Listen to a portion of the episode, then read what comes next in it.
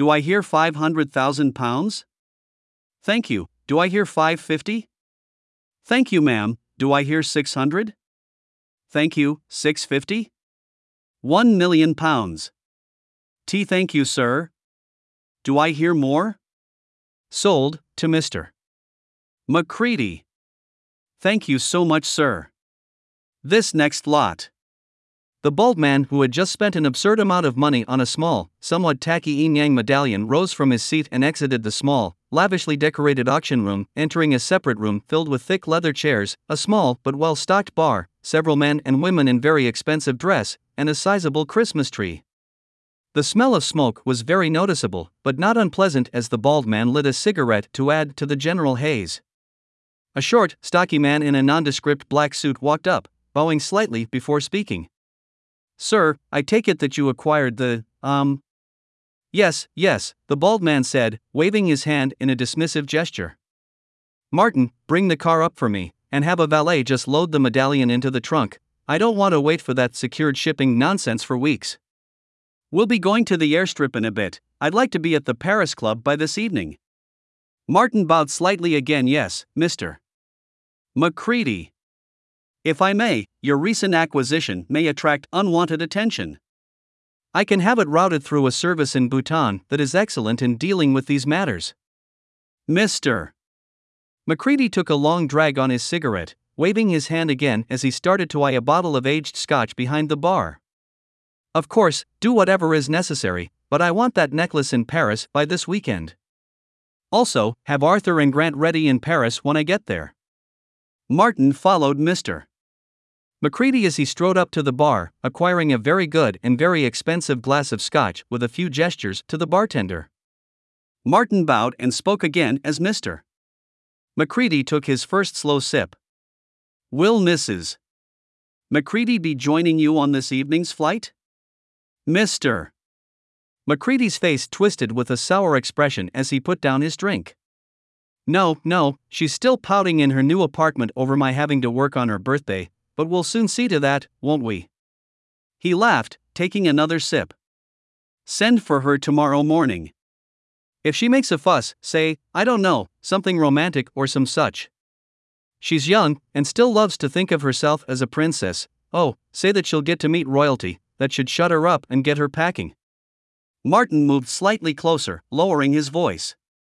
And the special considerations you asked for have been attended to as well. A local funeral home has offered its services and crematorium for modest compensation as soon as we are in need. McCready scowled at Martin, waving him away as he turned back to his scotch. Really, is it necessary to inform me of every little step? Go, make things ready, I'll be leaving here in the hour. Really, I don't know why I still bother with these Christmas get togethers, they always end on some sour note. Are you still here? I said go. Martin bowed and quickly walked off, leaving Macready to his scotch and a drab conversation with a member of the English Parliament. June Macready came off the jet in bluster of expensive silk, blonde hair, and whining. This isn't another one of his stupid little business meetings, is it? I swear, if he drags me all around town to meet a bunch of old, stupid men in suits, I'm going to scream. With all the meetings and social stuff he does, you'd think he'd find time to go to one or two real parties. You know, music and dancing and fancy drinks and all that stuff, not gagging on smoke having to listen to fat old guys talk about pricing strategies and having to act interested. She hurried off the tarmac and into the reception area of the McCready's private airstrip, as Martin directed the unloading of her considerable baggage from the jet. Later, as her car ambled its way down the busy Paris streets, she continued her monologue, directing it at the back of Martin's head as he drove. Really, this is it. I don't need him. If he's not going to put some time into our relationship, I don't know how this is going to work. We've been married a year, and we've only gone on three vacations, just the two of us. Now all he wants to do is stay at that club of his all day and smoke and drink. She ended in a huff, crossing her arms and pouting out the window. Martin smiled, looking in the rearview mirror. Ma'am, I'm sure you appreciate his position. Your husband is a powerful man, and needs to keep up appearances to maintain his position. June huffed again, burying herself more into the leather seats and watching Paris roll by. At a stop, she piped up again, still looking out the window. Martin, is, is John in trouble? I mean, with the government or anything? Martin stiffened a little at the wheel, his smile unfazed. No, ma'am, mister. Macready has a quite friendly relationship with Parliament, as far as I am aware. Oh, she sighed, I was worried, some men came by, asking about him. They said it was about some delivery to India or something, it sounded like he was in trouble. Martin smiled and shook his head, ignoring the sweat starting to form on his palms. I'm sure it's some kind of mix up, nothing to worry about. She nodded, resting her chin on the edge of the door, looking out the window. I'm sure, they said something about a foundation or something when they were in the hall, probably just some charity looking for a handout. Martin nodded, quietly wiping away a bead of sweat on his forehead as they started forward again. Yes, that must be it, very good, ma'am. After dropping June off at a suitably ostentatious hotel to freshen up for the evening, Martin worked his way down a network of side streets to the Paris chapter clubhouse of Marshall, Carter, and Dark Ltd., buried in a mass of hotels and boutiques. After parking in the private underground lot, Martin walked to the elevator, punching in the code for Mr. Macready's private room. Almost as soon as the doors opened, he was roughly grabbed and hurled inside by Arthur and Grant, landing in a heap. Lifting his head, he took in the room for a moment, decorated in late Victorian style, except for the oddly out of place steel door on the far wall. Mr. Macready sat in a huge leather chair, smoking and looking down at Martin with mild amusement. Arthur wrapped a huge hand into Martin's collar, lifting him back to his feet as Grant took position next to Macready's chair.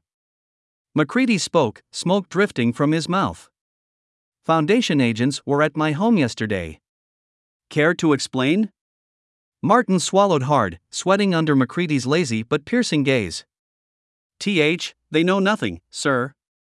If they knew it was you, they would have already raided the club.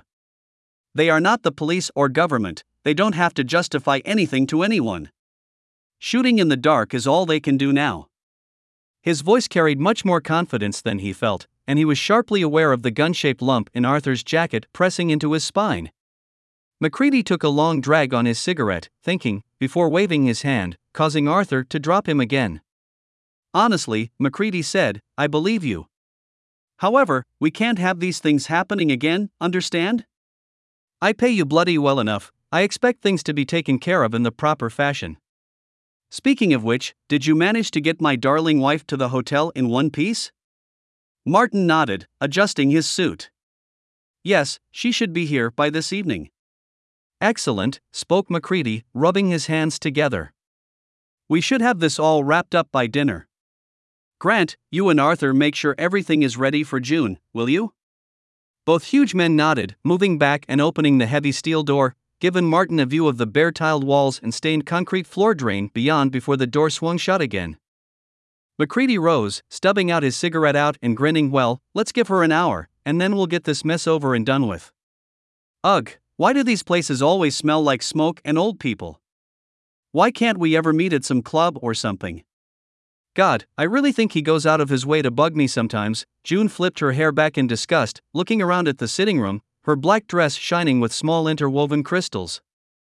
Why did he want me here even? Aren't we supposed to be going out for dinner? Martin nodded, smiling. Yes, ma'am, and he will be along shortly. In the meantime, he wished for me to give you a small gift on his behalf. Her eyes immediately lit up, a grin spreading over her face as she squealed happily. Really? Where is it? Oh, I love presents. Martin gestured to the steel door, and she hurried over, pulling it open with some effort. Ugh, what a heavy door, ooh, is that it? It's just a yin yang with a little chain. How is that? What is this place? Arthur? What are you doing? Let, let me go. The start of her scream was cut off sharply as Martin gently closed the door. Macready reclined in his chair, chuckling slightly as he looked to the small speaker planted on the coffee table before him. You're a loon, Harper, you know that, don't you? It takes real dedication to keep playing a game you're bad at. A short burst of laughter from the speaker quickly devolved into a coughing fit before the voice gave a gasp and replied. Macready, you're not any better than me at the cards, you just cheat better than anyone else at the table. Besides, don't you still owe me two from that Easter game? MacReady scoffed, waving his hand at the speaker as if it could see, his head turning slightly as Martin quietly opened the steel door and strode over to him. The sound of a muffled sob quickly squelched as the door reclosed. Martin leaned down, whispering sadness, sir quietly into MacReady's ear, causing the bald man to shake his head, face pinched as if he'd bitten something sour. Oh, Lord, no, not at all, that's a good chap.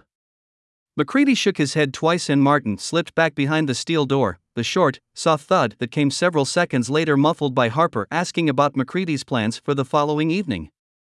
Going to take the wife out for walkies? You've kept her so tight under wraps, people are beginning to talk old man. Or perhaps there's another reason for your social hermitage? Young blood for old bones? Harper ended with another gale of laughter and coughing, MacReady sighing and placing his hand over his face, even as he sported a slight grin. You know how it can be, Harper. Just getting her presentable before I go trotting about and making a fool of myself. He missed Harper's reply as Martin slid silently up to him again. Jealousy, sir. MacReady thought for a moment, before shaking his head again. No, no, a little green can liven up a woman, but more trouble than it's worth. MacReady turned back, chatting with Harper about tomorrow night's gala, occasionally broken by Martin stepping out to whisper into MacReady's ear, or a louder than normal sound from behind the door. As Harper droned on about his new system for poker, there was a sudden, sharp knock on the steel door, followed by several other, soft thumps. MacReady twisted in his chair, Harper's disembodied voice all but forgotten as the steel door handle suddenly wrenched open, and a bloody, shrieking banshee lunged from behind it. MacReady shouted and attempted to run from the room, hide behind his chair, and strike at the screaming wrath before him, which caused him to succeed only in sending him tripping into a heap on the floor. The lank, howling form before him ripped the chair aside, bloody blonde hair sending a spray of crimson droplets across the room, her yawning mouth drooling a stream of blood and saliva. Lashing out with hands twisted into talons, she gouged and ripped her way closer to MacReady, who was quickly backing away along the floor, eyes locked on the twitching, screaming horror. She leapt and landed at his feet, blood splattering on his face and hands, MacReady giving a cry of revulsion and horror as her arms pulled back to lash and rip against his face. Before the mutilating blow was struck, however, there was a loud, solid thud, much like dropping a melon from a small height. The bloody, screaming thing went silent, her arms frozen a moment, before seeming to drift to her head as if she were underwater. Locked in that pose for what seemed an eternity, she suddenly pitched to the side as a sizable block of dark wood connected with her temple, sending her sprawling to the side, her temple visibly dented as blood began to drool over her silent, still face. Martin stood, panting, behind where the woman had stood, blinking as he looked at a broken chair leg in his hand as if it had somehow magically appeared there. A large man was lumbering his way from the room behind the steel door, hand over his face, which was leaking a great deal of blood. Another man's feet were just visible through the doorway. They did not appear to be moving. MacReady rose, trembling, and looked between the far room and the broken, bleeding thing on the floor, mouth working soundlessly. It was several seconds before he was able to speak, and when he did, it sounded nothing like him. Gone was the bluster, the pompous flash, leaving the hollow, rattling husk of a whisper, emanating from a man who had just seen death, and knew that it missed him dearly. W. Watt, what was, he trailed off, unable to muster the strength to continue, eyes wide with shock. Martin placed the chair leg down on the table, gently, before adjusting his shirt sleeve. Anger, sir. We were not expecting the ferocity. Arthur may have lost eye. I think Grant is dead. MacReady nodded, not hearing a word, looking at the twisted, broken body on the floor. He rubbed his face and looked in renewed horror as his hands came away bloody from the splatter she had sprayed. Oh, oh God, I need to go. I need to change. I, I, he trailed off again, sputtering and going silent as he slowly started to back away from the bloody scene before him. Martin nodded as Arthur stumbled into a chair, groaning as he continued to hold his face. Of course, sir. The car will be waiting for you, I will attend to things here, sir. MacReady mumbled a quite right, very good, as he stumbled like a sleepwalker to the door, glancing back only once, before rushing out the door and down to the car. Martin had been pulling the gun from Arthur's free hand as the man moaned, blood dripping between his fingers and down his chest. However, it wasn't that which sent him sprinting to the safety of his car, nor even the broken wrath on the floor. It had been the sight of June, taking two hesitant steps from the small room behind the steel door. June, arms lifeless at her sides, shivering slightly and unheeding of her torn dress or bloody feet. June, whose eyes had found his for a split second, and shown him a deep tunnel into a being whose entire existence had shrunk to a heartbeat and expanding lungs. Much later, Martin called Macready to inform him the reintegration had proceeded without incident, and the events of the afternoon had been erased. Macready replaced the receiver without speaking, mentally screaming that they had bloody well not been erased. Walking to the drawing room, he pulled a large bottle of whiskey and a glass from the bar, before tossing the glass aside with a dull thud and drinking deeply from the bottle. To his credit, he did not finish the bottle, but that was only because of his falling through the floor of wakefulness like a millstone through plywood. There, he slept the sleep of the numbed and horrified, the whiskey clouding and dulling the clawing, shrieking horrors that would swirl on the edges of his awareness for a long time to come. Bloody hell, old man, why didn't you tell me? She's a vision, no wonder you've been dabbling with hermitage. I doubt I'd have the strength to rejoin society, with that strutting about the house. Harper clapped Macready on the back, hunching over with another laughing bout of coughs.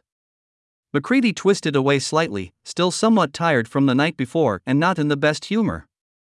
He turned to face the direction of Harper's comment, wincing slightly at Harper's loud, rattling cough.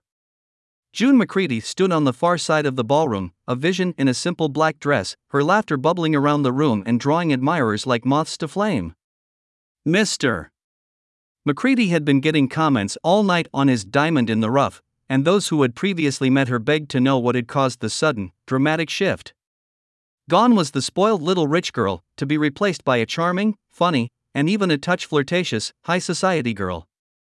So, what if she laughs a little too long, and appears to be about as deep as a soap dish? His fellows said, too much depth can lead to complications. Macready could only offer a cheap smile and shrug his shoulders, as he did now with Harper. The coughing man straightened up with a small amount of difficulty and clapped him again on the back. Fine, you old Tom, you keep your secret.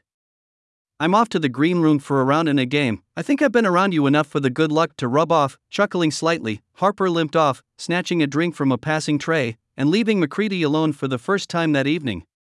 He stood, watching his new wife framed with a ring of admirers, and shivered. Where the others saw the bubbling, fawning beauty, all he could see was a shrieking, bloody horror, screaming and snapping for his flesh. He shuddered and looked away, catching the eye of Laura Defoe, who was leaning against the bar. She nodded to him, then smiled, looking away and shaking her head, before turning back and raising her glass, her smile much more coy. Macready broke into the first genuine smile of the day and tipped an imaginary hat to her. A bit older than his normal fare, she was nevertheless a very handsome woman. Honey, I was just talking to your friends, and they wanted to go out for a party tomorrow, just a small group. It sounds like such fun, but I wouldn't dream of doing anything without you, darling. June gushed, grabbing Macready's arm and nuzzling it slightly with her cheek, breaking his revere. He reflexively flinched away, before relaxing a bit, still eyeing her with a degree of suspicion. June, I'm rather tired, why don't you go back to the car? Martin will take you home. I'll be along presently. June looked up, her smile never flickering, but her eyes were glassy, and her movements seemed ever so slightly jerky. Whatever you say, my love, I'll go right away. I'll be waiting for you when you get home. Her voice was a lilting tease, and she gave him a gentle poke with her finger before moving away, her dress swishing as she strode across the room. Macready turned back to the bar, hoping Defoe had not seen, and was pleased to see her engrossed in conversation with Harper. The old man doubled over in another fit. Macready straightened his tie a bit and started over to the bar, feeling the thrill of the safari as Defoe started to turn back to him. His advance was halted just feet short of his goal by another associate, who took his hand and shook it vigorously, heaping him with congratulations. He bore it in good humor, as Defoe was now watching, and he extracted his hand with a smile. She's beautiful, I mean, just radiant. I'm stunned, she's, she's, the young man fumbled, and Macready turned to face Defoe directly, her smile a promise and an invitation. He took a glass from the bar and raised it to her, his broken wife and the stuttering young man forgotten even as he finished the fumbling sentence. She's perfect.